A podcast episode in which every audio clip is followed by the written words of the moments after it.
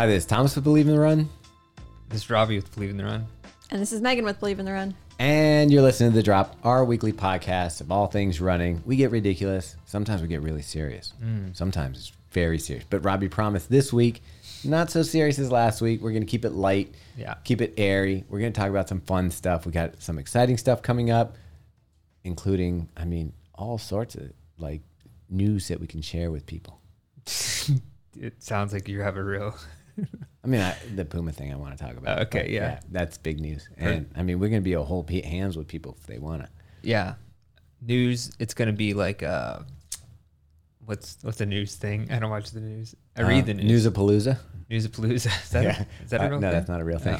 No. I just made that up. I up. was gonna say NPR on steroids. Now, I do like that uh, someone said that our podcast is like Robbie. What did they say? Robbie's something. I'm something. Meg's the only adult in the room.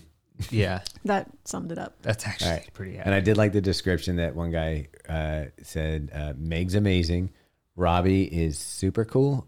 Or I mean, I'll take it. Don't is say some- no more. I think it was. It might have been better than super cool. And I was a punk rock Gandalf of running, which I freaking love. I think that's going in my bio. I mean, I think you should run with a wizard staff from now on. I, I will. Do, I will do that. You should do some LARPing during your next marathon. I'll need to have. Yeah, I'll need to get a crew together. We'll need like a little guy with an axe and a guy with a ring, and then a uh, uh, archer.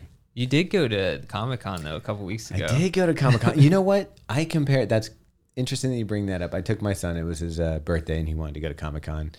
They were here in Baltimore, and uh, I went, and it was like the worst running um, expo ever. Did you see a Gandalf there? I saw everything there. Like, Yeah. there's costumes that little kids should. I mean, my son's 13, so it wasn't that bad. But there's women walking around and stuff that, like, Like anime stuff or something?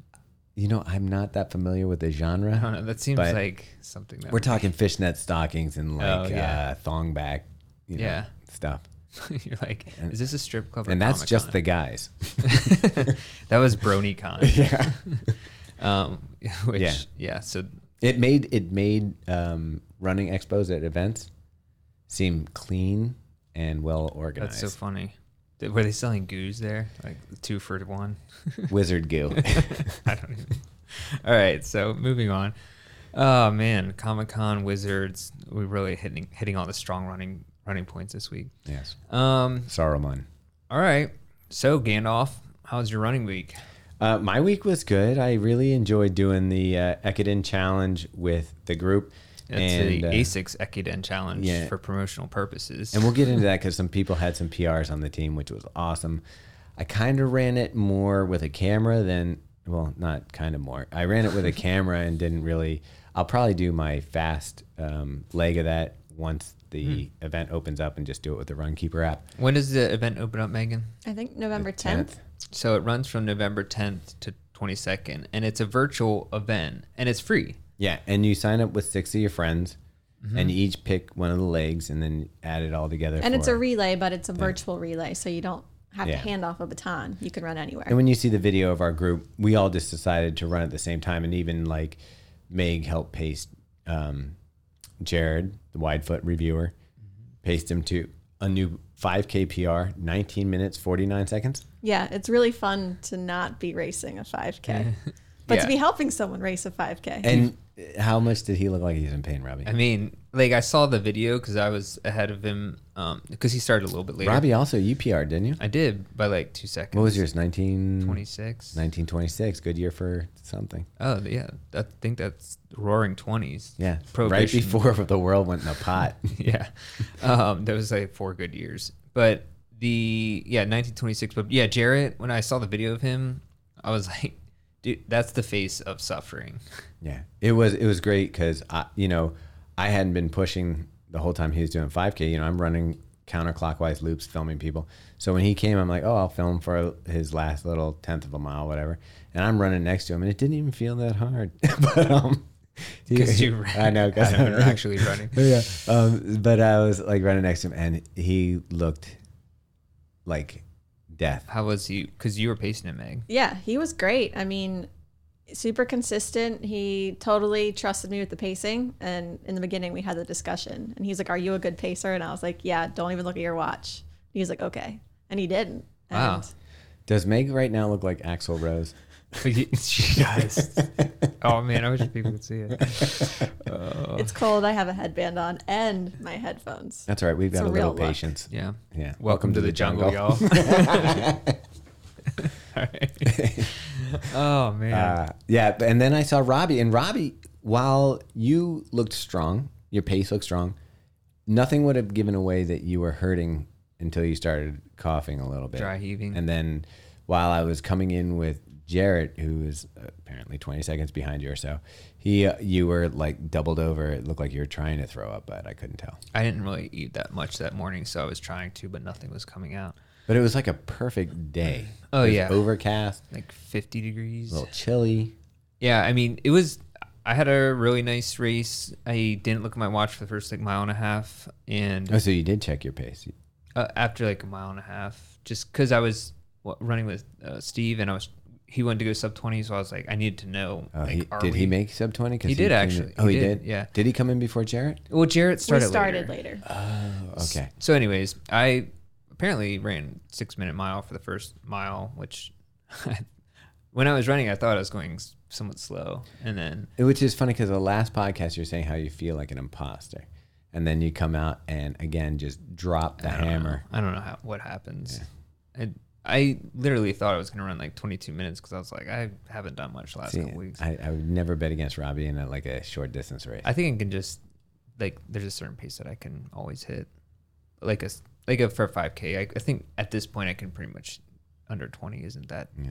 difficult. But anyways, so yeah, it was it was good. But there's always that point where it's like you try to push yourself, especially in the 5k, um, like the last mile or half mile. And if I go to a certain spot, I always just start getting nauseous and throwing up. Like That's perfect. which I guess That is what you're supposed right, to do. yeah. But but it's I feel good. Like I feel good. I don't feel tired like physically so much, but I just get nauseous. Do you know what I mean? They're taxed. I know, but it doesn't feel like I am until I start like trying to puke. That's because you haven't trained. Mm. Yeah, it's probably accurate. Like I'm- if you train your body to hit those paces, then the, the vomiting feeling will subside for a lot longer. Yeah, maybe I should. You guys got me start pumped. training. Yeah, you guys got me pumped up. I'm I'm signed up for the Shamrock in March in Baltimore, which is a really fast 5K. You have to 'cause say it in an Irish accent. Shamrock. That's Is that close? Is that the one accent? is that Scottish or Irish? It's his one accent. Oh, It's that's why. the Shamrock. um, anyway, the um, that that one's a really fast 5K. If you're in the area and you want to run a fast 5K, it's a fun fast K because it starts on this wicked downhill down Charles Street and then just whips around and comes back into the harbor. Remember that was the first race canceled by COVID in our. Oh, it was yeah. I went and I went and did packet pickup.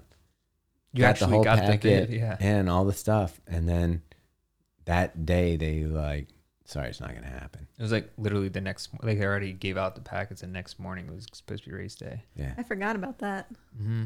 Yeah. I remember because I'm pretty sure I still have that shirt, and it's I'm gonna put it out there. I'm gonna train to run that fast. did run the 5K fast. Like I've never trained for a 5K. Oh, okay. I'm gonna have Megan look up a training plan and, and uh, put it in my workouts.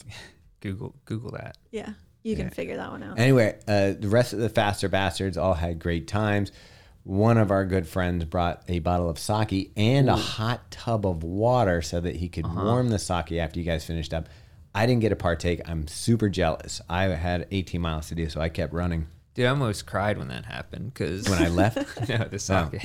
Because it's it's like a cool day and it's it was nice to have a warm drink. Uh, and I was it was totally unexpected. yeah, I was like, man, this is a solid move by Ben. it was a, it was a power move by Ben, and Ben ran amazing. I think a 17. 17 something. Yeah. Yeah, and uh, shout out to you, Mr. Adams, if you're listening. Yeah.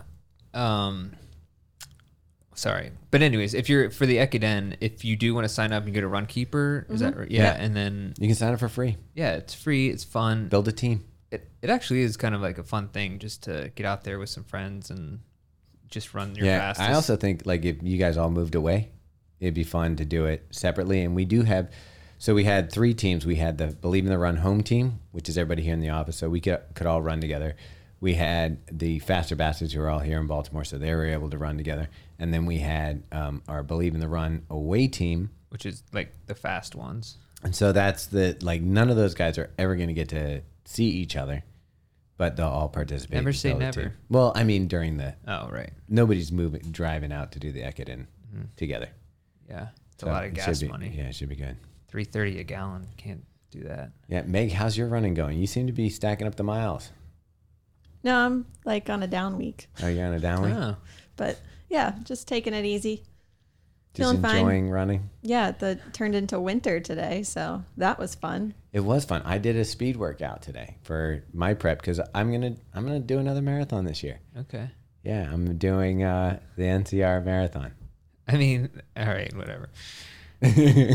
Meg's hiding something, and I don't like it.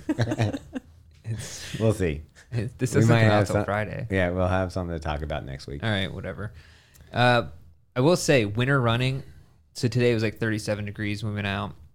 Uh, I forgot how much I love winter running. It is like the best. I like it for a week. I, I really. The laundry, man, the Uh, laundry. like three jackets a week. That's why I don't have a problem with it. yeah, I wear the same Tracksmith shirt for two weeks straight. yeah. I wore mine today, and Ugh. it's gone straight into the wash. It's merino. It doesn't smell. That's a fact. That's I, science. w- I did a workout after it, and I was like, I stink. Maybe I just can't smell things. Yeah, it might be that mustache. It's filtering.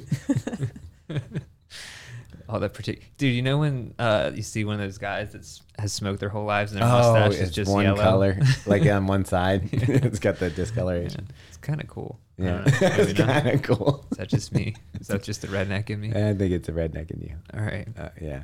But uh, hey, you know what? Let's get into. We're going out to Austin, Texas, the end of this month. It is November, isn't it? Yeah, Yeah. it's November third.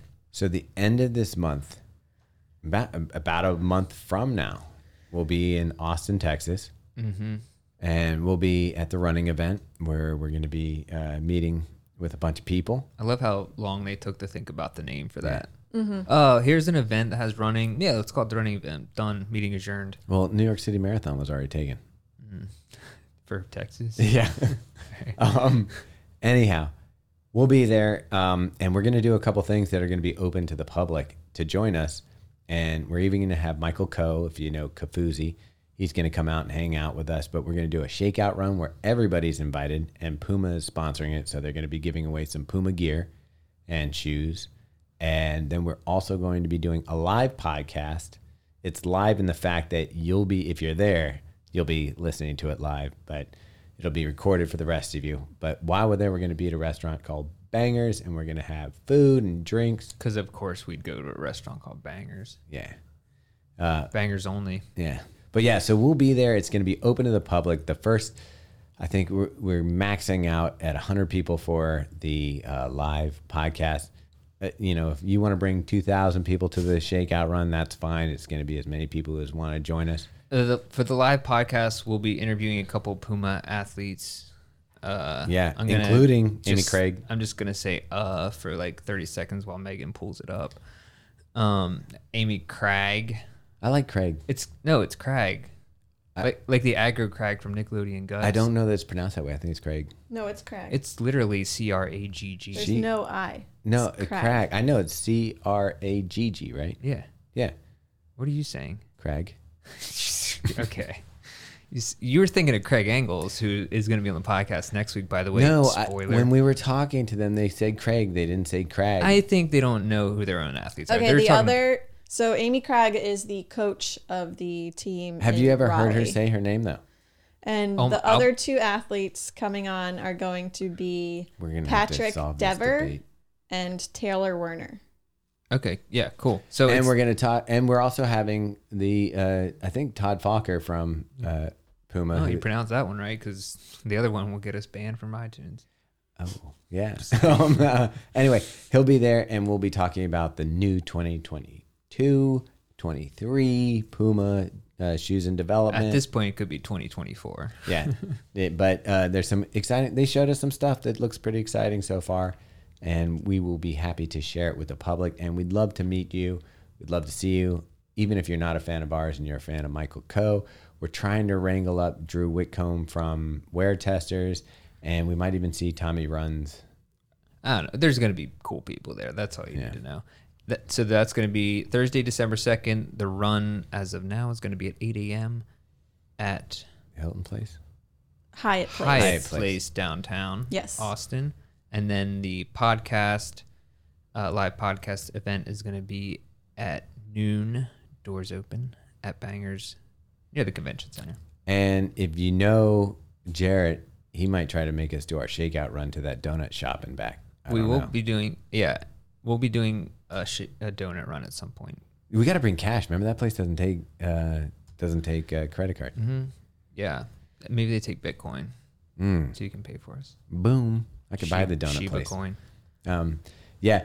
Anyhow, we're totally psyched about that. Excited to do that, and then um, obviously talk to all the manufacturers and all that while we're there, and find out some good news for you for We'll be doing What's happening? We'll be doing YouTube videos. We'll be doing photos, all previewing all 2022 stuff. interviews. That we're allowed to show. Yeah. I'm doing karate moves to see, Yeah. to do Yeah. how fast. I got Axl Rose and Bruce Lee in here. yeah. it's quite the celebrity bash. All right, first check in. And uh, I know that some of you guys are running alone all week, but you know, try to find a group and do at least one run with some friends. I'm sure there's somebody around. But if you're out in the boonies and there's nobody around, I don't know. Just keep it keep it strong. Tune in to us. We'll keep you company. Moving on. Uh, do we have shoe? Can you say something, man? Because I feel like I'm, Come on, Axl. I, we need the adult to start. What? I'm just letting you guys go. This All is a. What sh- what clothing have you been wearing of our new stuff? You- I know you got some new Tracksmith. I love the Tracksmith. So the Brighton base layer is by far my favorite, and then the Speed short is my favorite short. And we will be coming out with our best of soon. Yeah. And I don't know the something from Tracksmith always makes it on the list. I, I can't imagine that there's one piece that we'd all agree on more than the Brighton base layer. Is that you yeah. would choose that over the I wore it today. Yeah. yeah.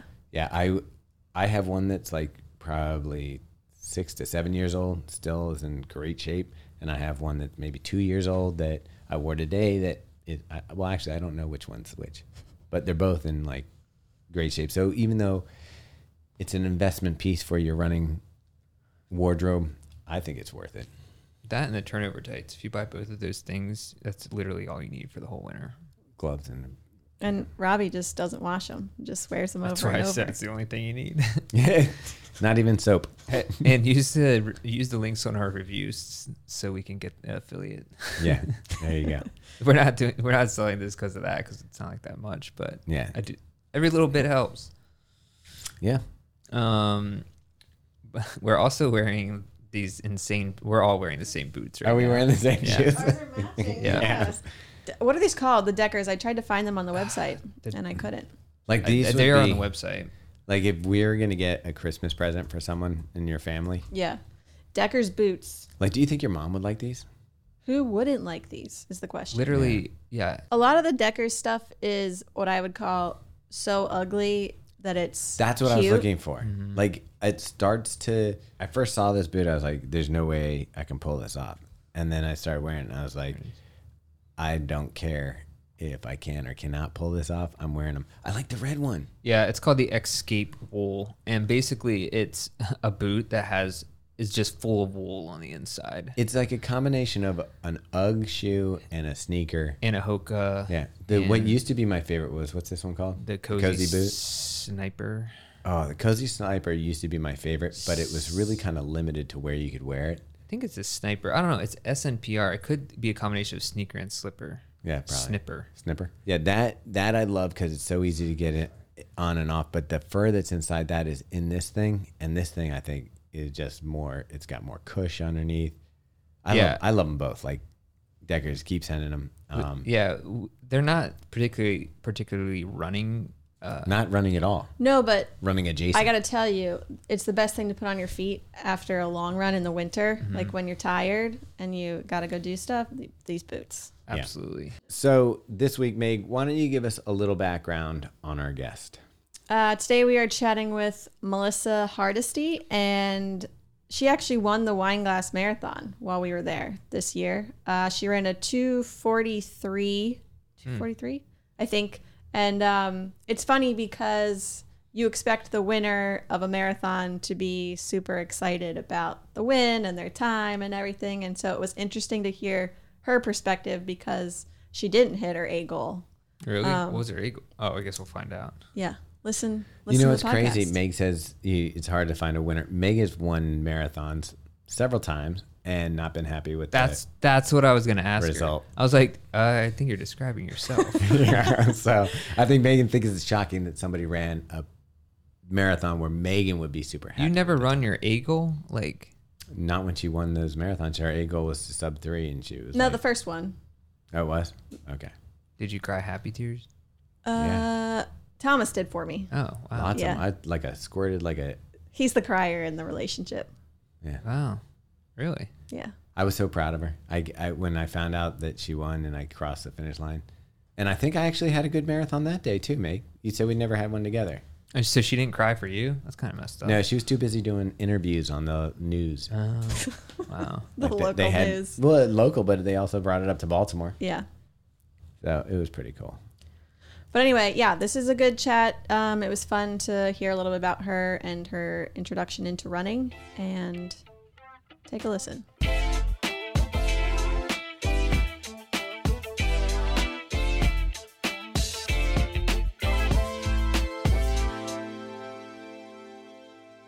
All right, so today we are chatting with Melissa Hardesty. I saw Melissa at Wineglass Marathon last weekend um, because she won the race. So, Melissa, welcome to the show. Thank you. So, before we dive into your awesome race performance, can you just tell us a little bit about yourself, you know, where you grew up and how you got into running? Sure. Um, so I'm from a town called Schererville, Indiana. Um, it's about 35 miles southeast of Chicago. Um, so I started running. So you know, I had to run like maybe it was the presidential mile in high school. I that may have been something that I had to do. Um, Got a lot I of people definitely had to run a mile in high school. So I did that.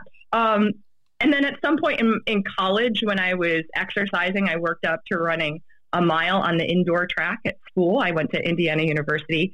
Um, but I, I wasn't a runner growing up. I was a dancer. I was in color guard. Um, and then when I was, I don't, I- I must have been 28 or 29. Um, at the time, uh, my boyfriend at the time, no longer my boyfriend, um, he um, he decided to start running. Maybe some of his friends had started running, so um, we would run around, like just run around the block in our neighborhood a couple times. And I started doing that, and I just kept adding on, and so that was my start to running. So when I was 28 or 29, I think. So you're not coming from the uh, track background, the cross country running. This was more. You're more along the line of like it was like fitness, fun kind of running when you started, right? That's yeah, that's right. I um I think you know at the time I was working a lot of midnight shifts shi shifts on um, an inpatient psychiatric unit, and so it was like doing that graveyard shift is just not great for um, exercise and general health. And I had always been pretty healthy, and I but I just was like I need to start doing something. So I start I started running mostly for fitness. Oh, wow. So, Yeah. what um, what do you do for a living? And sorry, and your your school and background there. Yeah, so I am I am an assistant professor, which means I don't yet have tenure of social work at Binghamton University, which is one of the the State University of New York schools. Okay, very cool. So, what's a what's a typical day look like for you? Um, so being a professor is interesting because it's a lot of um, it's there isn't really a typical day, but I would say that usually I'll wake up and have a cup of coffee and breakfast and you know do like do some reading the news and stuff like that, and then I'll usually go out for a run, um, and then prob- probably. Not the, these days. Uh, the past week and a half, I haven't been running, but but a usual morning run will usually be about um, eight to ten miles, and then um, then I'll you know do meetings, or if I'm teaching that day, I'll teach. Um, another component of my do- job is doing research, um, so that kind of thing. So it differs from day to day, but the wake up, eat breakfast, run does not does not change from day to day. and then sometimes I do a double if I'm trying to increase my mileage. So I'll do a run sometimes around five or six p.m. just like four to five miles. So have you, because of COVID, been doing like virtual learning and teaching, and or are you in person? Right now, we are back in person again. Um, so that is it's great in some ways. Um, in other ways, it's a bummer because our classes are once a week, three hours. So then you have to be in a face mask for that time Mm. teaching. Um, last year, we started out with this um, this every other week we'd be in person or online and then some of our students were always online and then in the spring i was totally online so it's bounced back and forth but we're back to in person now Okay, very cool. Okay, so you start running at 28, 29, just around your block. What happens to now where you're winning marathons? good question because when i first started running i was okay so first of all i've never so you know i was active as a as a dancer and in color guard growing up. We were very competitive but i was never good at sports. I think i may i got at, at least a b maybe a b minus in high school gym. So was, uh, i was like i'm not going to try to be comp- I, I was like i'm not going to try to be competitive at this. Um, i didn't even probably until I was probably about four or five years into running before I ever had a watch on my wrist and like knew how to work the watch. But um, so I would say that, that at the beginning I was sort of fascinated that people could run so far. Um, so so I would just keep running, and I didn't understand that people. Like for example, I wouldn't sign up for a 5K if my usual distance was four or five miles, because then it didn't occur to me that you would run before or after the race also. So I would be like, well, I want to run more than that. So why would I sign up for the 5K? So what happened is that in 2007, I started graduate school at the University of Chicago. And of course, the Chicago Marathon happens in Chicago. And two people that were in my cohort um, came in on a Monday and they were hobbling around because they had run the marathon. And I thought, wow, I didn't realize that like people just ran the marathon. And so it kind of got in my head. And I thought, well, you know, I'm not interested in being really speedy, but maybe I could run the marathon. Um, and so this is this is getting into uh, I, well, I don't know what the word is for it, but you know, GI problems are common among runners. So I was also like, well, if I run the, the marathon, I know that there are going to be porta potties along the way if I have to use the bathroom. So that was kind of like my thing with the marathon is I thought, okay, so then I could run, you know, the distance and that would be an accomplishment. And so I didn't really have a set time goal. Um, and then I finished the marathon. The last several miles were brutal. I, it was the hardest thing I'd ever done in my life. And then I thought, that's it, I'm done. Um, and then, um, so by this time I had moved moved to moved to Chicago. My first year I'd commuted to school, but then I moved to Chicago, and I started running on the lakefront path. And I met um, the guy who has been my boyfriend for the last twelve years. His name's Joe, and he ran in college. And so he would see me out running on the lakefront path, and I think he had thought that I ran in college, but I I didn't. And so we started running together, and he said, "Well, you should try. You should try racing." Um, and so he he taught me to do workouts. Like I didn't know that you would do. I didn't know that people did speed workouts to get faster. So um, this this story is 8K eerily familiar. yeah. yeah. I just well, there you know, there's a guy that I was just talking to. He was actually I was a resident head, so I lived in the dorms at in Chicago. But I was talking to one of the guys that was my students, and he was like, you know, I see some of these people posting on Strava where they're running like eight minute pace on their easy days, but they can run like sub six minute pace in a race. Like, what's that about? And I just started laughing, and I was like, yeah, that's that's how you that's how you train. But it's funny because it's not it's not obvious, you know. So yeah, so then I like my goal was to. Um, people were starting to uh, register for the Shamrock Shuffle, which is a huge 8K race in Chicago. And so I wanted to get into a faster or a better corral for the Shamrock Shuffle. So I ran in an indoor track meet at U Chicago, and that was like my first race. So I ran the Chicago Marathon in October of, uh, I think it was 20, what was it? No, it was 2008. And then I didn't run a race again until 2010, and so that was that indoor track meet to try to get into a better corral for the Shamrock Shuffle. It's kind of funny because that was my trajectory. That's when amazing. when Meg started running, it sound it's a very similar story, and Meg didn't even know that she was kind of faster than the norm, and so she was doing like every day she'd run what two three miles, yeah, but like same pace, like no watch, like very similar. It sounds like to what you were doing. and I was like, you actually have a pretty good pace. You should probably do a race, and it had never like really dawned on her to do it, and she did it. Were you the similar? Like, did you know that you were fast when you were running, or did you find out through running that you were a little bit on the quicker side?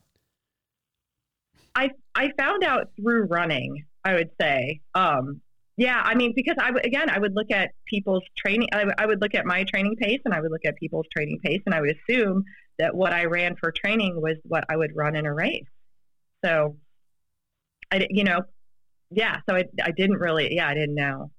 Um, So once, and, and in fact, no, go ahead. oh, sorry, go ahead. No, no, you go ahead. I was gonna say, I was so I was at the start line of that Shamrock Shuffle, and I remember standing next to this young woman, asking her how fast she had run in the past, and I remember being like really impressed with her time. I think she said thir- 33 minutes, and um, I looked at her, and she was like tall, and I thought. Oh, that's no fair. She has all these advantages. um, but I'm like a really tiny person. And so, again, just so ignorant. Like, I had no idea. I was like, like actually I have an advantage because I'm, I'm very tiny. Anyway, Yeah. So once you start doing these like structured workouts that Joe explains to you, um, do you immediately start seeing benefits and like getting faster real real quick? Yeah, yeah. So I ran um, in. It was probably February of 2010. I ran, I think, 1930 for the 5K, and then um, by the spring of the next year, I want to say, or maybe it was like a year and a half, but I I ran, I think, 1810. So it was just, and then there was a, a yeah, it was, um, yeah, a big improvement, and and so big, I think that I was spoiled by it and didn't understand that it was unusual. Do you know what I mean? Yeah. I I love beginners where there- it's like a PR every week, and you're like, this doesn't last forever. Don't get used to this. But no, hey, that's so right. Yeah, that's right. w- with your profession, and I think of uh, social work sort of similar to psychology, and and there's a component to it that dealing with people, obviously.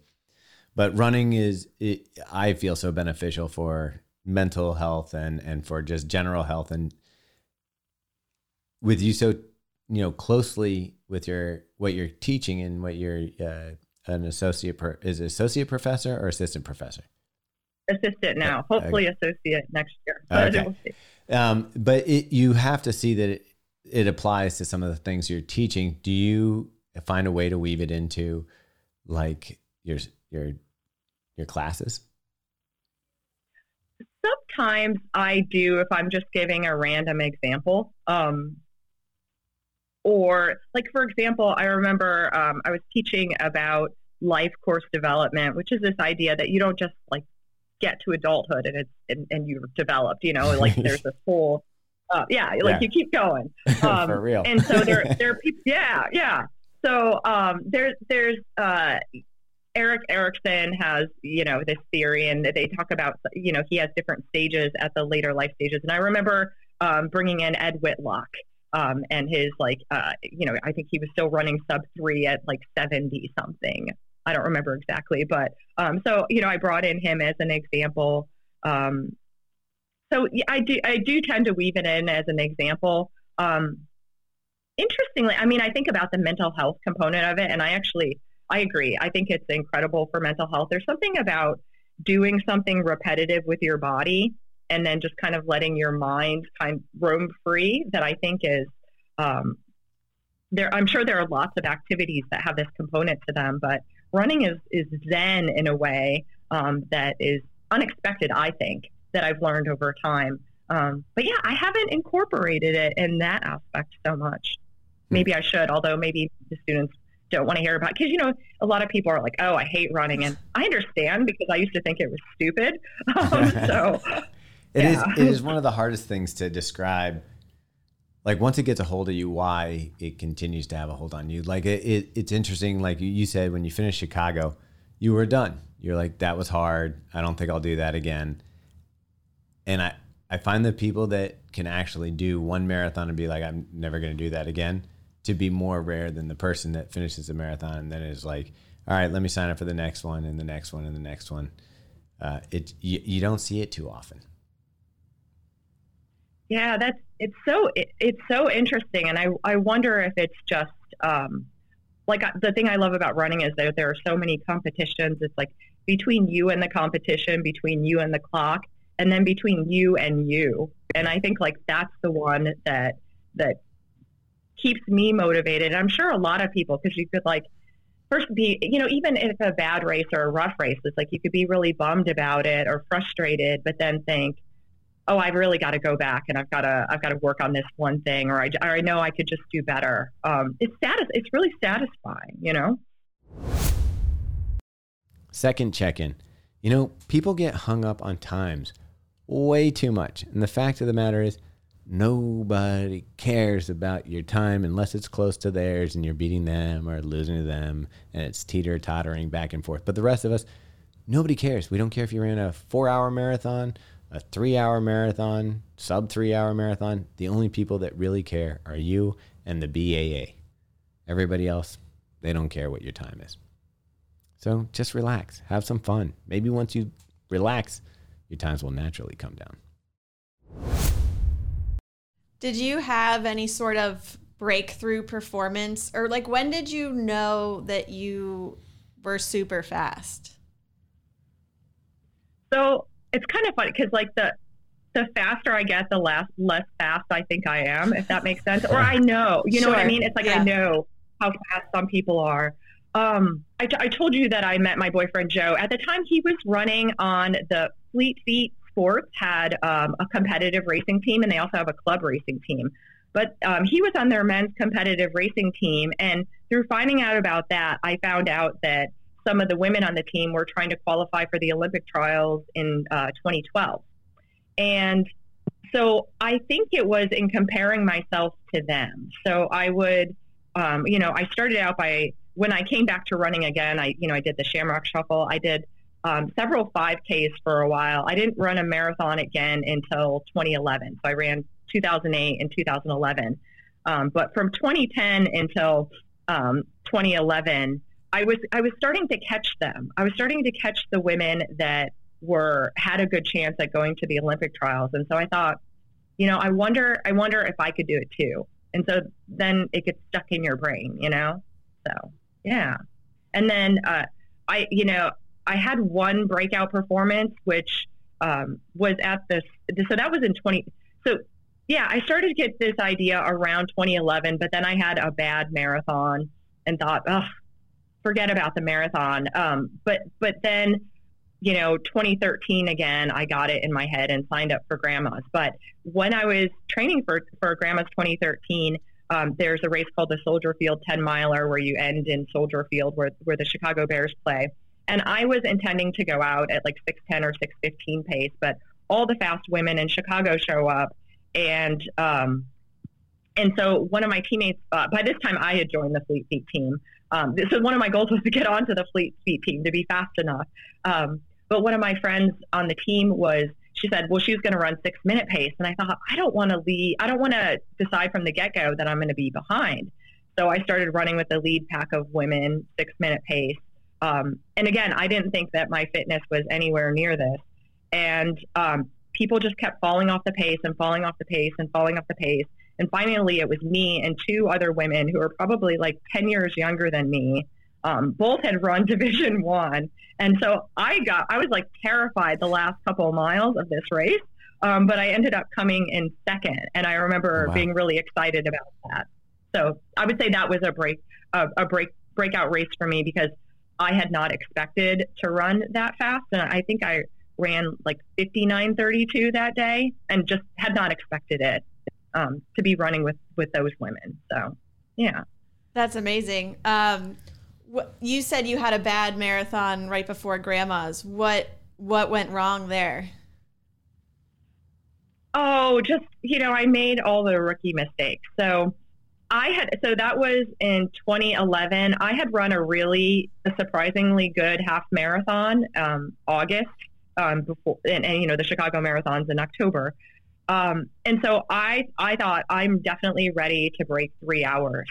Um, but I made mistakes like I couldn't figure out what shoes to wear, so then I ended up wearing a, a pair of shoes that my feet were hurting, and then I um, I think I just like I let my the bad part of my mind take hold. Um, and uh, so, I mean, it was so bad that at mile 17, uh, somebody I know saw, saw me and was like, "Go, Melissa!" And I was like, I literally shouted, "This effing sucks!" right? Um, which is a horrible attitude. Okay, I've had that at mile I six. took Yeah.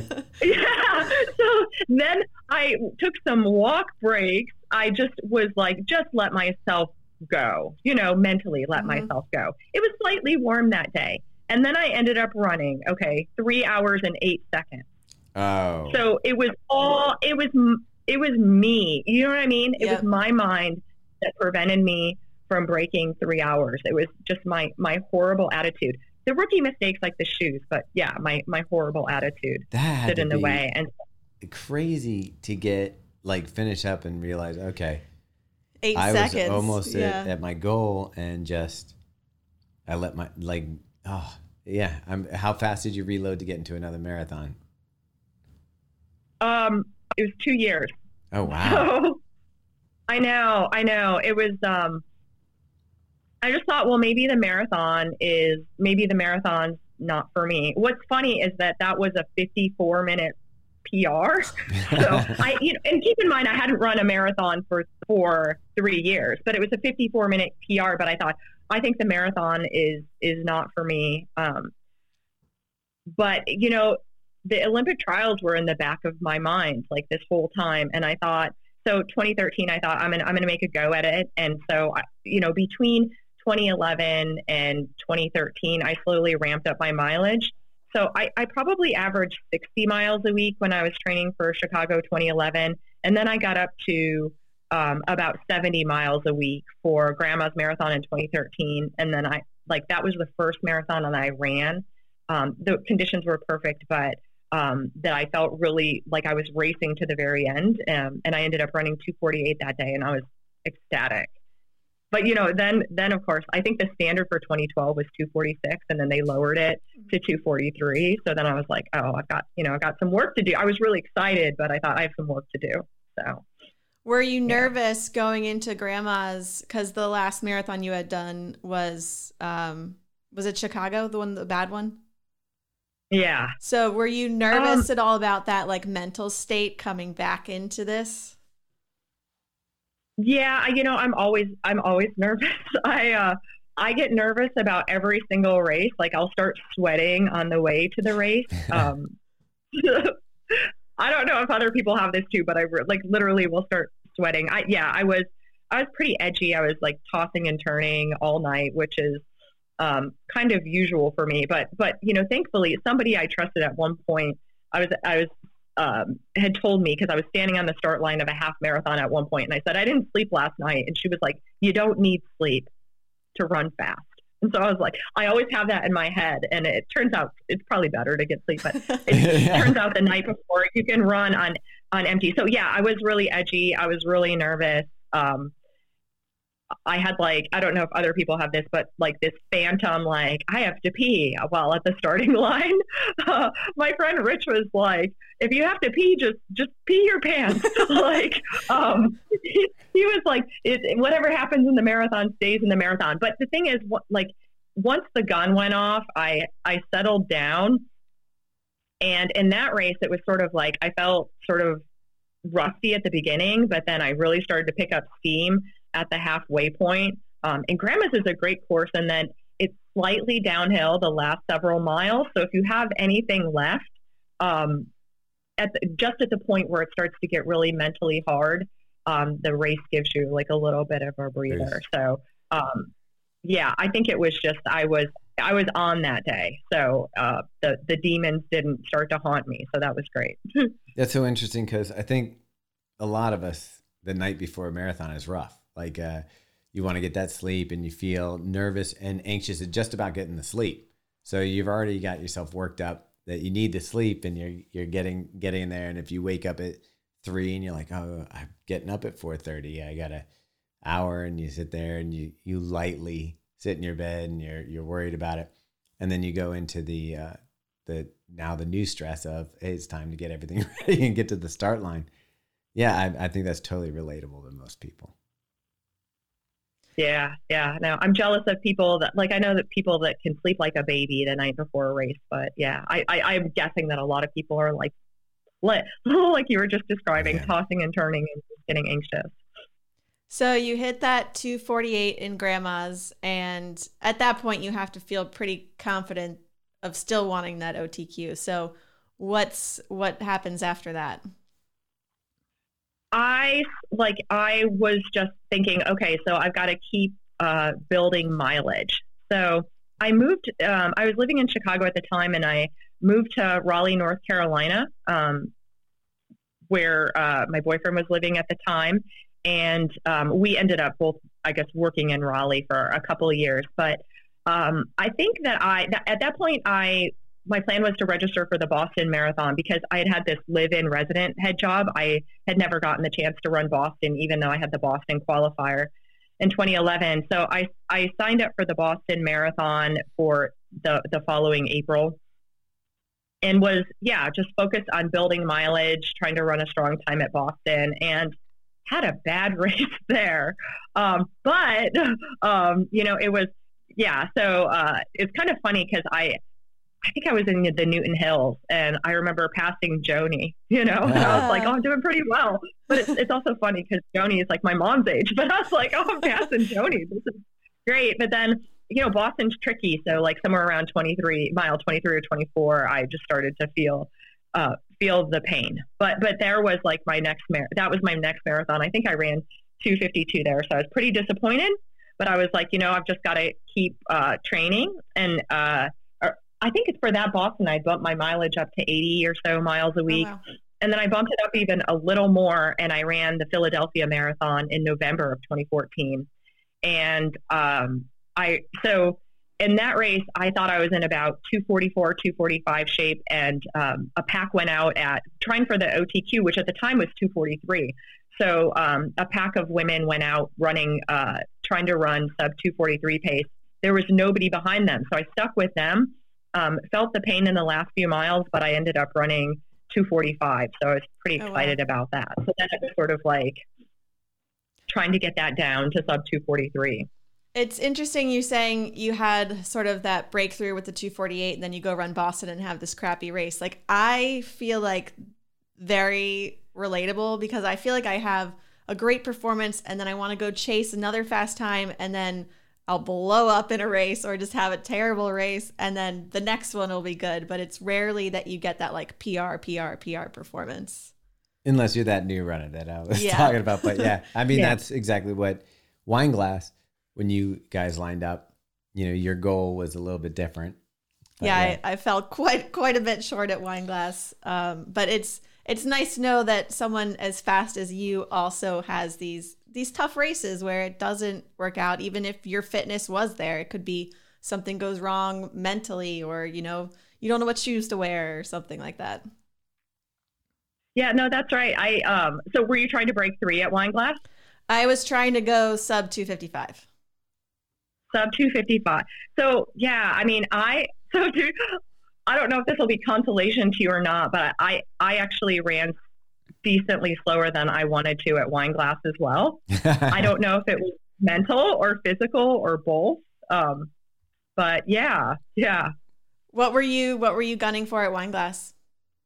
I wanted to run under 240. Okay. Um, and my training suggested that it was that I should be able to do that. Um, and I so, but you know, the, the weather was sort of weird and I didn't know how to adjust based on the weather. And so I decided not to adjust at all. Um, and I honestly, so I actually had to take a pit stop in the first half, but I, I still ended up running like, it was either like 120.07 or 120.13, um, which is a half marathon PR for me. Um, but um, but I just kind of like slowly slowed over the second half. I never felt like anybody pulled the rug out from under me, but I just so I don't know if it was that there weren't people around me to keep to keep me pushing the pace. I don't know if it was like the rain that was slowly getting to me. Um, I don't know. I what, also what about what was, think that that race is kind of sneaky in a way because you're running in a straight line without too many turns for the first part, and people tell you it's a downhill race, and really it's kind of more like rolling, and especially the second half. You hit mile 14. There's like a pretty decent climb up uphill, and then it, it's followed by a bunch of like winding turns and you don't get in the rhythm that you get in the beginning where you can kind of just dial in the pace.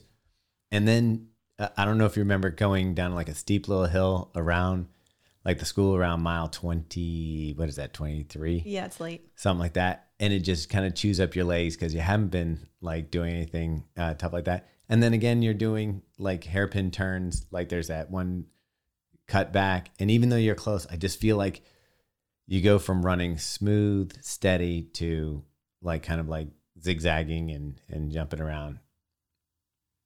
That's right. I you know, and my legs felt trashed after that race in a way that they they don't usually. Like my legs felt worse after that race than they felt in Atlanta. And Atlanta was like, Yeah.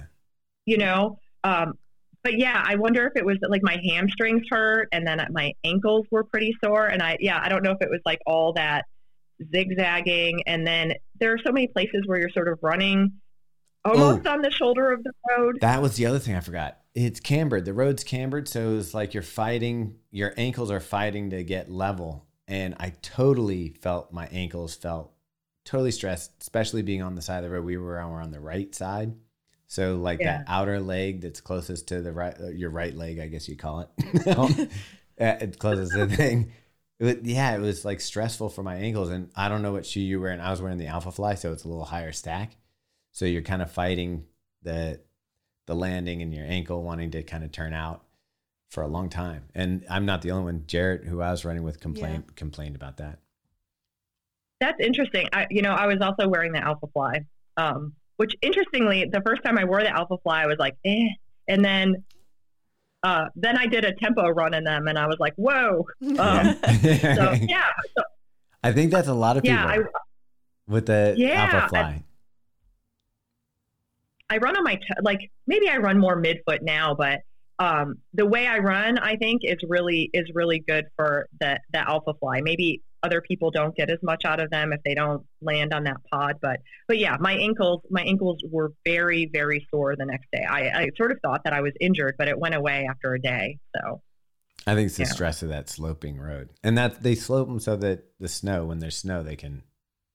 Uh, it's easier to plow them off, but and when it melts, it, it drains off. But it definitely played into the fatigue, and I think another thing that may have is because it was raining. Normally, you might run to where the puddles were, which is a little bit flatter, and because it was raining, you want to stay out of the puddle, so you went to the area where it was draining off, which was more cambered, so you'd be on an angle more often. So possible. that's right. It was yeah, it was hard to figure out where to run a lot of the time. So yeah.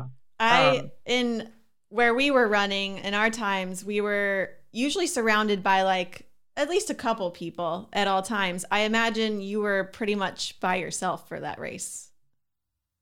Yeah, I had a I had a guy running with me for the first 10k, and then he fell off the pace. And then um, there was a guy about I want to say 20 or 30 seconds ahead of me um, for the entire race. Uh, But then I ended up passing him and maybe one other guy in the last few miles. And then I think in front of me, maybe the nearest person was when I looked at the finish results. I, I think the nearest person was like six minutes ahead of me. So it was like, yeah, it was no man's land. Um, Did you Yeah. know you were in first place the whole time? I did. I did. It was, you know, so I had a bike on me the whole time, which Okay. was, it actually didn't get that. I thought it would be like unnerving to have a bike the whole time, but it ended up, um, yeah, it ended up being okay. Um, I remember asking him at some point, I'm like, are you allowed to tell me where second place is right now? and he was like, that's what I was thinking of taking a pit stop. But but he, I mean, he didn't know they were they weren't talking to each other or anything. But he looked over his shoulder and was just like, I don't see anybody. uh, I actually But, love yeah, running with so- a bike pacer because they always look like they're not working that hard, and then I'm calmed down. I'm like, oh, this isn't so hard. Yeah, no, that's uh it actually made me feel because I was like, I gotta take a pit stop. This sucks. And he's like, Nothing you can do about it. and I was thinking, okay, well you know, yeah, it is good to have uh somebody somebody there that is yeah, that is calm. And of course like uh the, the people along the course are really great too. Like just keeping you pumped up. You know, Yeah. it's not every day that you get to run down the street and people cheer for you. So Yeah. There, there Yeah. wasn't a ton at Wineglass, but uh, there was more than certainly more than the last time we ran Wineglass. Yeah. We ran it one time when it was raining pretty hard, and uh, or no, what was what was the first wind? It was 15 mile Mm. per hour winds the whole way down. It was a rough day. ouch. Um, you mentioned before when we were just chatting to coordinate this, that this is the first marathon or first event you've won. it's the first marathon I've won. Okay. I which is Yeah. which is funny to me because like your times are so fast and I just assumed that you've won other races. So what was it like breaking the tape for the first time?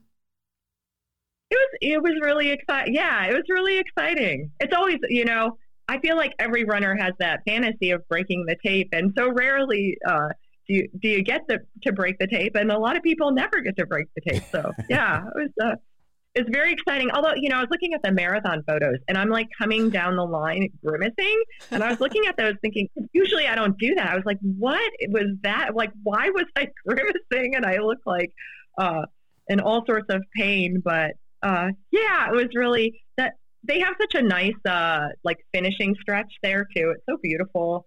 Um, you know, they put all those plants out and everything. Um, It's So, yeah. so, such And a then, cute uh, little part of town. Like you go down, it's like yeah. old timey. I don't know how to describe it. Yeah.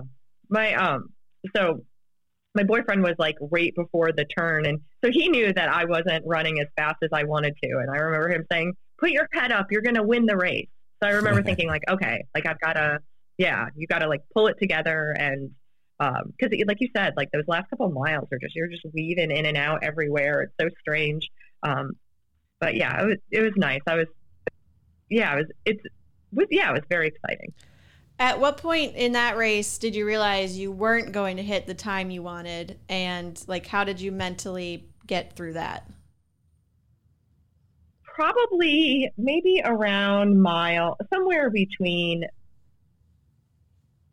I don't know exactly, probably mile 16 or 17 or so.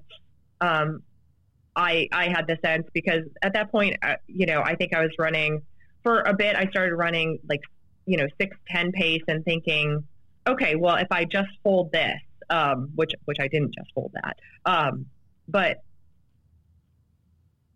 yeah, I, I think I remember just thinking, um, I don't know. I pro- you know I probably mentally fell fell apart a little more than I should have. Like I should have like lit a fire under myself a little bit more. But I just remember just remember thinking, okay, just like stay strong and uh, just keep uh, you know keeping my my eye on the guy ahead of me. Um, I think help help me stay motivated. Although the trick is always this: is that so many people slow down Mhm. so that you could be keeping your your eye on the guy ahead of you, but but then slowing down more than you want to or more than you should be. So, but I think it was just you know looking ahead, trying to stay strong. Like I know I can run a marathon. You know, I know I can run a marathon, and so um, yeah, and then also thinking that. Um, and you could tell by the, the you could tell by the cheers whether or not there's like another woman nearby. So I could tell that there wasn't another woman nearby. So that was sort of motivating as well. Yeah.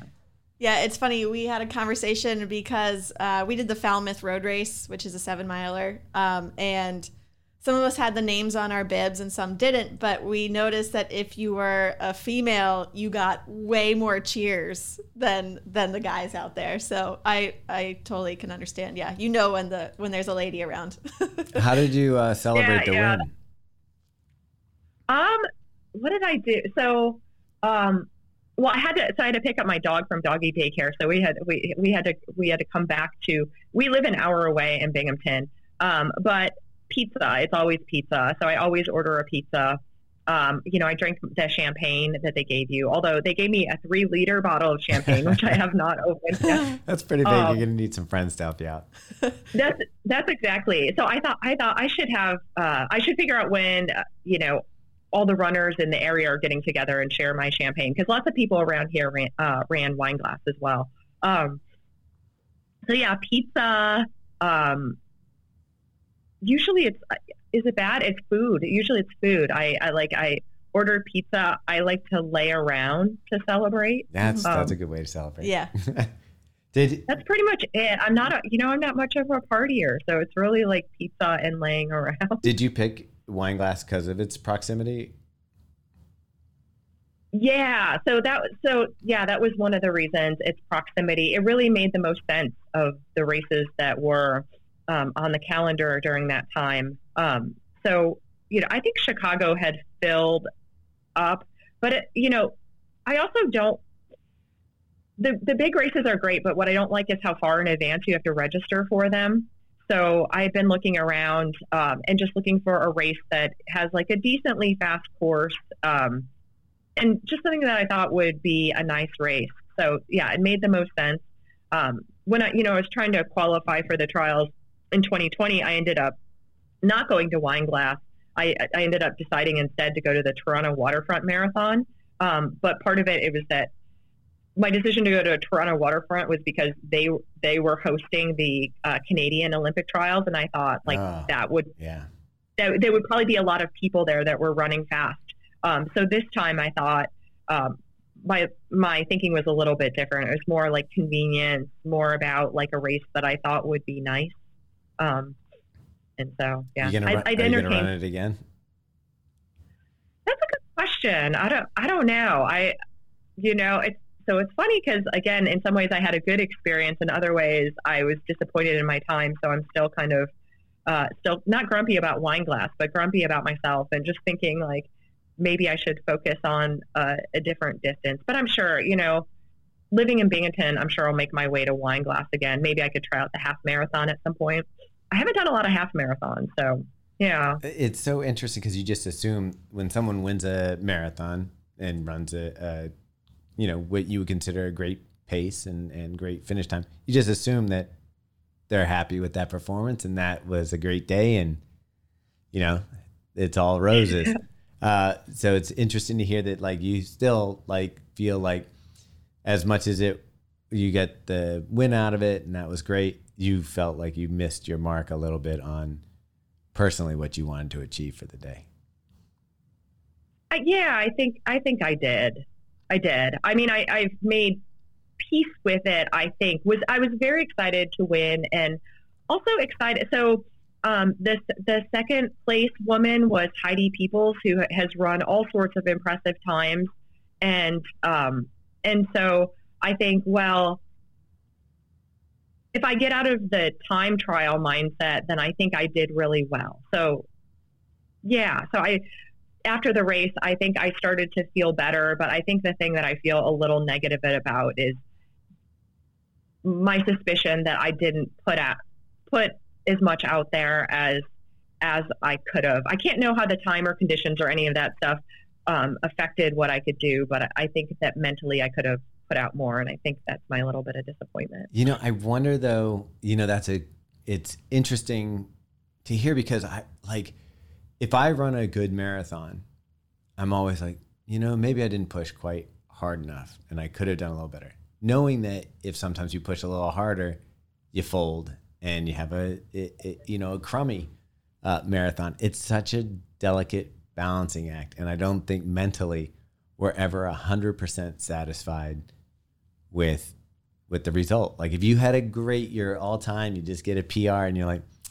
you know, I, I just felt like maybe I could have done a little bit better today. you know, it's it's rough.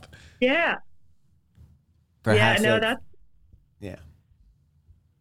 Yeah, no, that's that's true. Because I think, yeah, you're right. I I think I probably, even though I've had some blow ups in the marathon where there was like real blow up where I felt awful.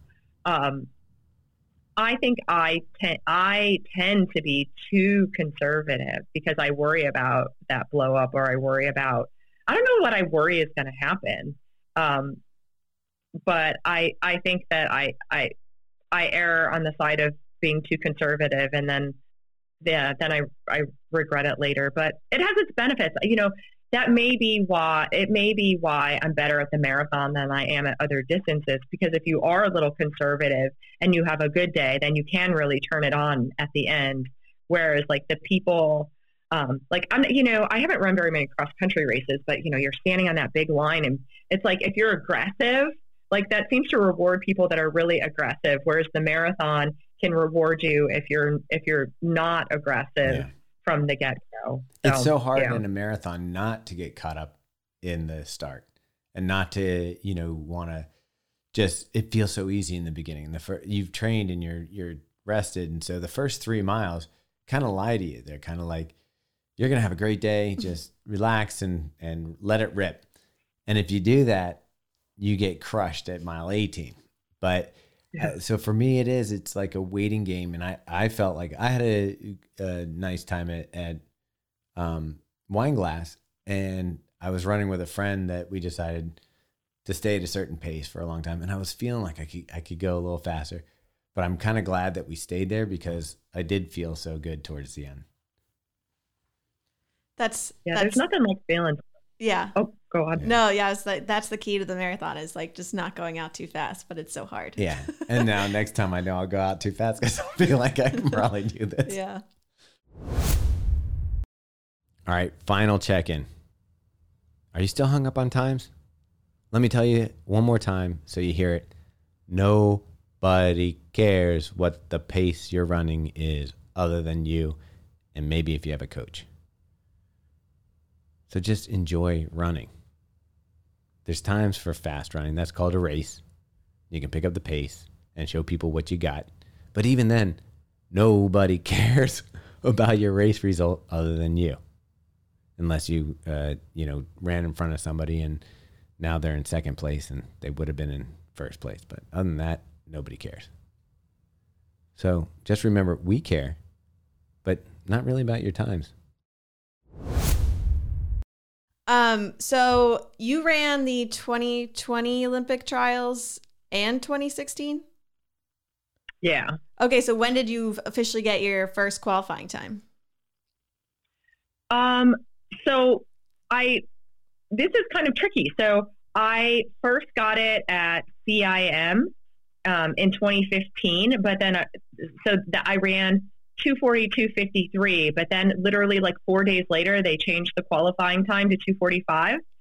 So that meant that a time that I had run at Grandma's Marathon in 2015 in June, that that, that time I ran like 243.50 something. And so that time would have qualified me. So, but, but I think of myself as, as having qualified at Grand, or I'm sorry, at CIM. Yeah. yeah. Yeah. Now, 2016 was an incredible. That was probably one of my favorite Olympic trials it was hot. As a spectator. Yeah, as a spectator. we, we, were running a marathon the next day, and so we got to watch it on TV and kind of got us pumped up. And of course, Shalane is there. Uh, Desi was there. Um, you know, it was just such a such a battle watching. How hot did it feel out in Los Angeles when you were running? It felt pretty hot. So I'll, I'll tell you, like I on the starting line, um, somebody had some ice, and so we were stuffing ice in our tops, which this talk about a woman advantage. So you've got that sports bra that you can pack full of ice. Yeah, but you got to keep um, it on the whole but, time. yeah. So um, I remember the ice melting by like mile two and thinking, oh my gosh, like this, it's gonna be, it's gonna be rough out here. So it did feel pretty hot, but um, but my coach was was really um, before the race, he, he told me, um, he's like, you know, it's really hot. Everyone's going to go out too fast. So um, every mile that you're in this race from the half marathon point on, you're just going to be moving up through the field. And so, um, so um, Corey Kabatsky, um, he's he's a coach at University of Colorado, Colorado Springs. Um, but his wife Lavina was in that race as well. And so I and I knew that Lavina ran really smart in the heat. So I thought, okay, I should stay a certain distance behind her. Um, and so I used her to cue off of. So though it did feel really hot, I, I, you know, some people had like got heat sick, and that did that didn't happen to me, thankfully. But it was, it was definitely very hot that day. Yeah, it looked brutal. And Desi did the same thing. It was like she stuck to her plan, and then just was able to reel them in there at the end. So I I would assume the like the OTQ day would just be more of like a victory lap, like this is amazing, or were you like trying to run as fast as you could? No, I, I, it was so I took it really seriously, but so it was a victory lap, but it was also,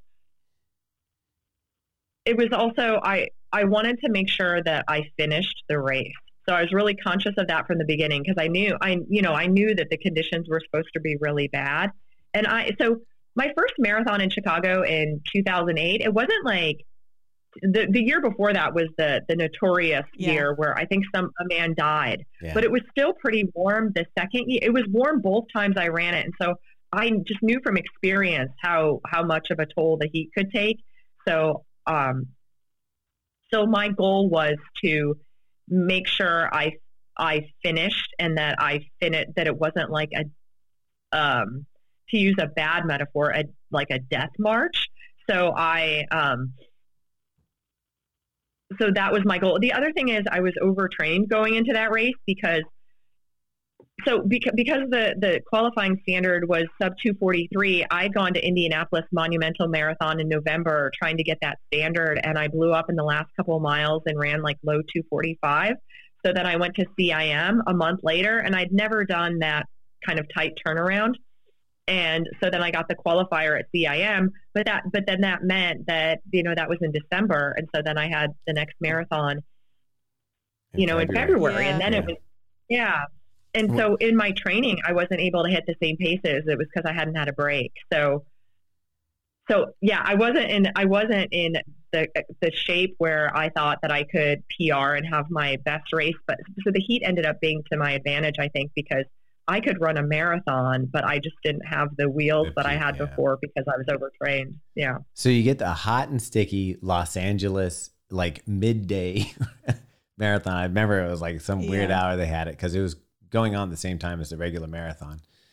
And then you go from there to now uh, in Atlanta, more women qualify to run the Olympic trials than ever before in history. I'm guessing they're probably going to lower the standard again. Um, but again, it was a really tough day. Like, and the course was hard. It was a hilly course. It was a windy day. Like, are you, are you just feeling like they're putting the Olympic qualifiers at the crappiest times and places as possible? Yeah, that's a good question. Like allegedly the well, I think this is probably true that the original Olympic course was supposed to be hilly, so that's why they chose Atlanta. At least that that was what I had heard.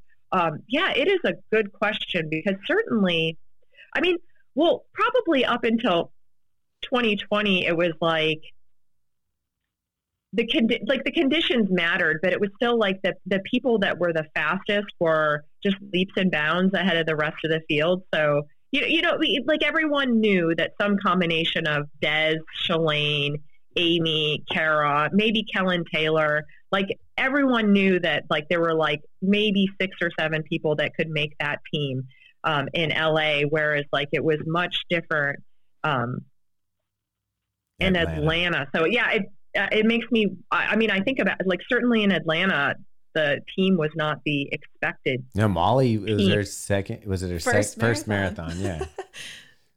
Talk about Yeah, Dealer's yeah. choice. so it's a good. I mean, I, I think for somebody like her, that course was like I, she mentally. I think is like a beast. Yeah. I She- think she is like mentally. when we interviewed her, she said it it lined up exactly the what she likes to run. So she was Yeah, like hard conditions, a hard course, like everything being super challenging, which is crazy, but apparently that's where she thrives. Yeah, Yeah, like you could. Yeah. So it's. I mean, I guess for some people, it reminds me. Do you know when Yuki Kawauchi Uh-huh. won the uh, Boston, and they said, "Well, what do you think of running in these terrible conditions?" And he said, "For me, these are the best possible conditions." yeah. yeah. So it's like maybe they're trying to mess with with the people that are really great on a on a fast flat course, but um, they certainly they certainly pick out um, you know the people that can handle the the you know the hard terrain or whatever, and definitely like Molly's one of those people. Yeah. What's the um the vibe and the feeling like on the starting line at the Olympic trials versus like a, a regular marathon? Oh, so for somebody like me, I'm less nervous in a lot of ways because I know that there that I know that, that everyone's so much faster than me.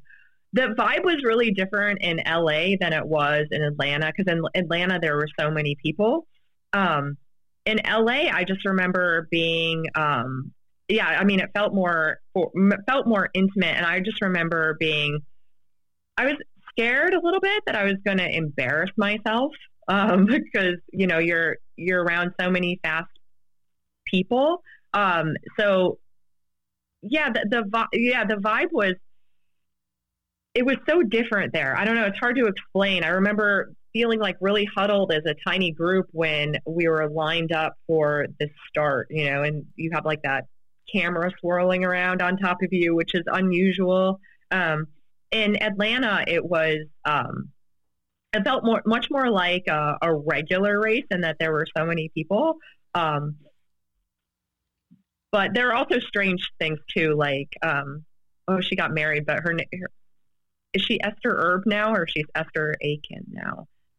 Um, she won marathon championship, U.S. marathon championship a couple years ago. But I, I was doing a warm up with her, and I remember, the, you know, she had come back back from injury, and so was like not in like her her peak form. But it's unusual to do a warm up with somebody who's like really good like that. and uh, so yeah, it it is kind of it it's strange in that like you're surrounded by so many of the fast runners, but at Atlanta it was like a little bit different because there were so many people. Although there are those things like I had never seen Jordan Hasay before. I had never seen Molly Huddle before. Um, so that was kind of interesting. Um, Jordan Hasay is, is like, she's so tiny. I was like unexpected to me. I was like, oh my gosh. Um, but yeah, you just get to see, th- that's the cool thing is you get to see that those people or like in LA, I remember, you know, the streets were closed down and we are warming up and there were just like all these spectators. Yeah. And I'm like, oh my God. Yeah. Weird, you know? Yeah. It is funny because, you know, we, we look around and we were just, we're in Chicago and Boston and you see all the people that are, you know, stars to us. But, you know, running is, it's not like an NFL player or, you know, a baseball player, but you, it's so accessible. Like we're standing right next to, you know, people that we uh, idolize or, or look up to. And, where it's they're just right there. And so I can imagine like warming up in Kara Goucher's doing strides, you know, past you and stuff like that. It's like, oh wow. Yeah, no, no, that's right. And I, well, one of the other th- thoughts that go through my head on a day like that is I think, well, thank God I'm not them because I can't imagine, I cannot imagine the pressure if you're Kara Goucher about to get on that starting line. Yeah. Um, so that. But you know, to your point about the accessibility too, the other thing is, I remember somebody telling me like about something like the Chicago Marathon, which is like, how many sports can you be in where the literal world record holder could be lining up for the same event as you? Yeah. And so that's such a special thing because you can't. It's not like, well, how would I stack up against LeBron James? Well, now you yeah. know. Yeah. You are on the court. Well, we're, yeah. we're like uh, football would be really tough because you know if you get sacked by you know 300 pound muscular guy, you're not going to last very long. But running, you know, I can I can run my uh, slow slow time next to you know uh, some of the people that are out there. Like we, it was fun for us because Shalane's doing you know the six marathon. She's doing all the all six of the Abbott world marathons. And, you know, we're we're standing there two feet away from her when she runs by. She happened to be running by with a, a guy that we know and so we get the nod and the wave and I'm like, holy you know, holy crap, there they are. right right there. Yeah. And it's it's just it's just such a neat sport for for the fans and I, I just love it. Okay, so before we have a couple end of podcast questions that we'd love to ask, but what is next for you? Do you have anything on the oh, radar? Oh, you know what? I want to ask her a question before we get there. yeah. Okay, so you finished the Olympic trials in Georgia. Then boom, COVID hits. It all goes silent. So you're obviously serious about your running. You're serious about that. What was it like for you when you realized, or I guess none of us really realized, but we knew that there was going to be a pause for a little bit in running, and you start seeing events getting canceled and dropped out. What what happens like for you in, in running? What what was your relationship like? Why it went quiet? So for for me, though, I like racing and it keeps me motivated. I think that I honestly think that I like running more than racing. So I think it was easier for me because I just love like months of just the grind of the mileage. So when I came when you know I took a little break and when I was easing back into running, I did I did sign up for the there was this virtual run across New York State. And so you had to run like I don't remember how many miles it was, but you theoretically start out in like New York City somewhere and um, so I signed up for that, just kind of mileage, mileage goal sort of thing. Um, so th- that kept, that kept me running a decent amount of mileage. Um, but yeah, I didn't really, I didn't sign up for a virtual race at all until um, until I signed up for the 2021 Shamrock Shuffle because it's one of my favorite races, and I thought, well, I don't live in Chicago, but I can run it virtually. So that was kind of exciting for me because I thought, well, here I can participate in this this race again. But for the most part, um, I think it was I do think it was easier for me than it was for people who really um, get a lot of their energy from participating in the racing scene. Um, I don't know if that answers your question, No, but does. maybe it was like, yeah, I, I agree with you. I love like we did a distance challenge thing for the month of uh, July, and I got it like reconnected me just loving um, running, like going out and just piling up mileage, doing two days and that kind of stuff. Where I'd kind of gotten out of that because I was so fixated on pace to just go up and gobble miles and, and be out there was was a sense of accomplishment on its own. So I, I get that. Um, and I guess you know since uh, you're not sponsored, are you? no. So it's not like you have to maintain like X number of races and and that kind of stuff. So that takes a little pressure. That's off. right. Yeah. That's right. Okay, so what is what is next for you? Do you have a, a goal or a race lined up? I don't. Um, so I'm, I've thought about um, maybe I should go and try to run a, a 5K PR because I think I could do that.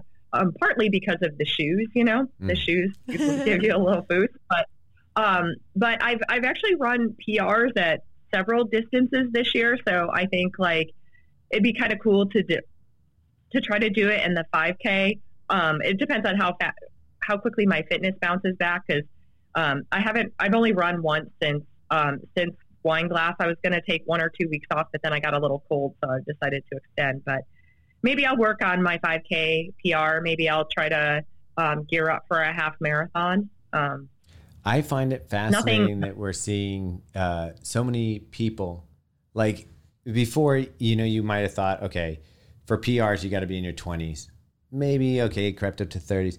We're so, everybody that at Wineglass, the top three people, what Top three women, we're all 40s. Yeah, and you're That's talking right. about PRs and stuff. It's like it gives like for an old guy like me, it gives so, so much hope that there's like room to continue, you know, uh, growing. But I also think that you take these women who are coming to the sport later that maybe didn't run in college, weren't track athletes, and they see this and they're like, I I can I have many years that I can not only compete but I can improve and, and grow. It's I just think it's like awesome. Yeah, I, I agree. I think, you know, I think probably even, well, okay, so I didn't qualify for the Olympic trials in 2020 in the super shoes. Um, so I sort of get the sense that my, that I, if I've slowed at all, it's been a little bit. But one, I think one, I used to be set, like I used to think, well, what could I have done if I had started running as a kid? But now I think about it as, well, I can't know, but it's, you know, probably I'll, almost certainly I'll never run as fast as I would have as PRs if I had run when I was a, a kid. You know, just having like Yeah, that like mileage. school. Yeah. Yeah.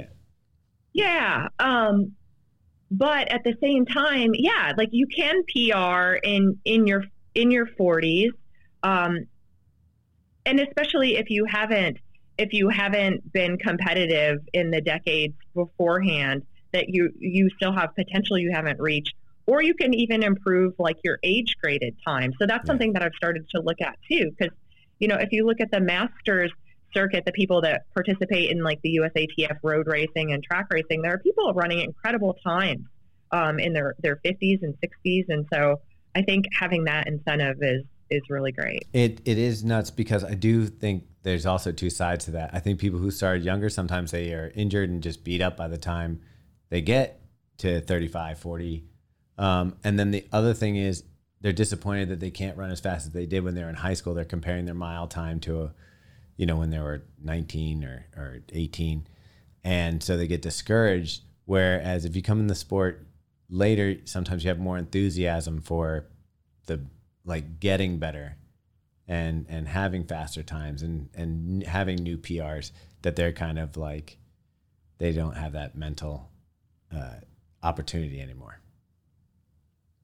Yeah, I yeah I agree with that. I think that's probably right. You know, you actually you see that kind of mentality on the if you ever venture onto the LetsRun message board, Oh, um, that kind of mentality will be like, what's the point in doing anything? Like, uh, you, you know, Yeah. Yeah. Yeah, we avoid LetsRun. That's nothing good comes from there. yeah. It's, nothing good. it's Yeah, like you could Twitter. get sucked into a rabbit hole, but Yeah. yeah, ruin your afternoon. For sure. Um, okay, we'll wrap up with our end of podcast questions. we already know what she does to celebrate. True. Um, so when you're running solo, headphones or no headphones? So I used to be headphones all the time, um, but so now headphone headphones or music if I'm on the treadmill.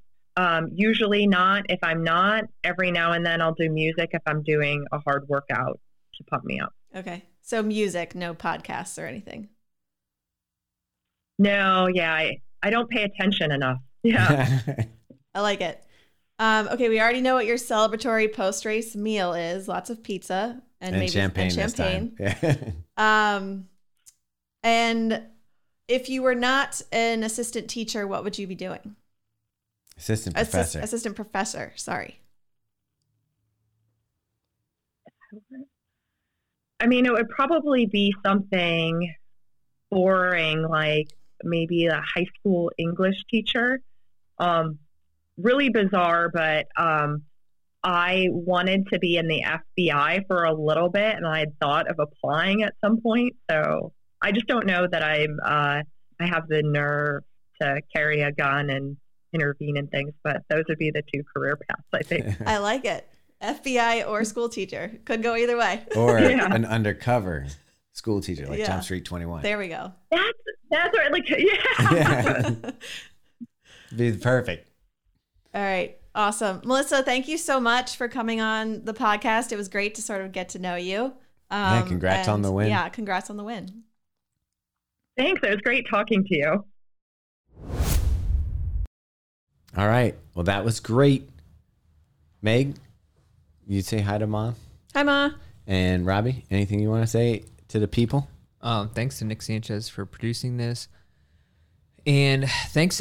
I do want to say thanks to everyone that writes into the podcast. I on- love it. Either on Instagram or through our email, info at bigrunmedia.com, because we, I, especially last week's episode, we got a lot of notes. And it, lately, even. Yeah, I. You know what? I feel like you were a little vulnerable last week, Mm-hmm. and I think that you weren't sure that that was the right thing to do, and you got some positive feedback from it. Yeah. I don't think you need to be vulnerable every week. We don't No, need to hear the no. sad stories Yeah. every week. We've, But we've seen up that on Instagram. I do believe that you opening up about some of your feelings about running help people relate to you more because you do see especially on graham and Mm-hmm. from different runners you see two things you see highlights of everybody running and doing well, and you see I'm injured posts. That's there's not pretty really accurate. there's not really in between. Yeah. So there's not that I just don't feel like running today post. Yeah. And, you know, people just get quiet. All of a sudden, hey, why didn't they have a post today? Because they didn't feel like running. Yeah. That's pretty accurate. But, But- yeah, thanks for everything that we read does mean a lot. Yeah, Gil And- with the Sheetz thing, that was amazing. Yeah, somebody wrote into this like long email and then told us there's a like on Sheetz, the gas station, and then also told us there's a book about Sheetz. Which Have you ordered it? No, Made- not made yet. to but order. I'm going to. Made to order. Yeah, it's made to order to order. Order made to order. Yeah. So, Talking about Sheetz makes me want to go on a road trip. Talk about maybe for lunch I'll throw away the one you made for me and I'll just go But- a hoagie. I will say Sheetz is I feel like only great if you're like starving, like say you're like like a, on bikepacking trips, or if you're uh, drunk as hell. Like I like him for road trips. Road trips. Like for us, when we go down, Really? like when we drove to Ashworth, North Carolina, South Carolina. Which one is that? Asheville Yeah, is North Carolina. North yeah. Carolina. It was eight hours. That's why I wanted to say it was south because Hmm. it seemed like forever. And we stopped at like probably two Sheetz on the Oh, way nice. down, two Sheetz on. But the way I back. think I think overall Wawa's better quality like food, but she's when you're hammered is I went to the Nice. Wawa by uh, our house yeah because everybody talks that up. yeah Not that impressed. This is a good one though. We should poll the people. okay, Wawa or Sheetz? Wawa, Royal Farms, or Sheetz. Royal, and then Royal do we Farms know any. West Coast stuff? Because like we're gonna be talking about these are mostly East Coast. I mean, I think we just have to roll East Coast. Yeah, Sorry, West Coast. West people. Coast gets West Coast people can in and throw out. in. Yeah. yeah. You guys, well, In and Out isn't. I know, so but people talk about it like Alright. it's the second Yeah, coming of they do. In and Out. I'm gonna say DM us or message us if you have a favorite. What Sheetz is is one of those gas super gas stations. So it has like a little market. It has a little Touchscreen. touchscreen ordering for hot and cold sandwiches. See, I think that's why I love Sheetz so much. she doesn't have to interact with anyone. oh, Well, yeah. and like you can like just type in your custom order exactly how you want it. It's not going to get messed up because It's you made to order. Yeah. yeah. No, they definitely. It's a great idea. Meg won't eat anything really unhealthy for you, and I ordered fried mozzarella sticks Oh, at they Sheetz. make good ones. Meg had one of those. Yeah, they're It, good. It, it was okay. They they have a the amazing thing about Sheetz is you can do a mix and match appetizer sampler, so you can put in jalapeno popper triangles, like mozzarella sticks. I'm going with Robbie next time because I think he knows how to. I feel like he's got like the Yeah. he knows like the like I do basic. I'm probably Yeah. basic. Mm-hmm. I'm, I'm I'm like your basic person coming in. It's like turkey sub. Well, dude, when I was when I was broke um, back in the day, I would get like a six inch meatball sub, and you could put like all, a lot of extra toppings on it. It was like two bucks, Oh, and. I would just get that as a meal, and it was really came in handy. And now he's wearing two hundred dollars boots every day to work. dude, I used to like they had coupons, and I would just like it would be like the best thing ever when you got a free MTO coupon. But anyways, we're that's probably gonna. All right, All right. Uh, we will say thanks to everybody for tuning in, and of course, hi ma. And for those of you that are in the last drop club, let's pull that up real quick. Mm-hmm. And uh, you know, I'm gonna have to start, you know, doubling up. Like right now, I only do people that you know write in for that week. yeah, that's okay. But we've got uh, Sean Elite. Ooh, is he elite? Is it like actually elite? I, I don't know. Oh, that's Dave- a solid last name. yeah. Dave Run on Iowa. I'm guessing that's not the last name. No. Hector Santos from Puerto Rico, but living in Boston. Ooh. A man, a traveling man, a man of the world. Yeah. Getting up there. I don't understand why you'd want to go to Boston from Puerto Rico because You love Boston. I love it, but if I could be in the sunny, you know, islands, I'm Maybe sure he ran. Boston and then his Southwest flight got canceled and he just lives there now. All right. This one's Yeah. a tough one. Guillermo Cuvenubius. I'll, Mm, Okay. that's not right. I'll just go with Guillermo. And then, of course, we just talked about him, but Gil Selby, AKA Sheetz Lover. yeah, man. Yeah. Shout out to Gil. I'm gonna have to give him a shout out every Now week. at Gil this point. seems Gil seems to be living life. He's in Spain, like, and he he's not from Spain. He was in the UK.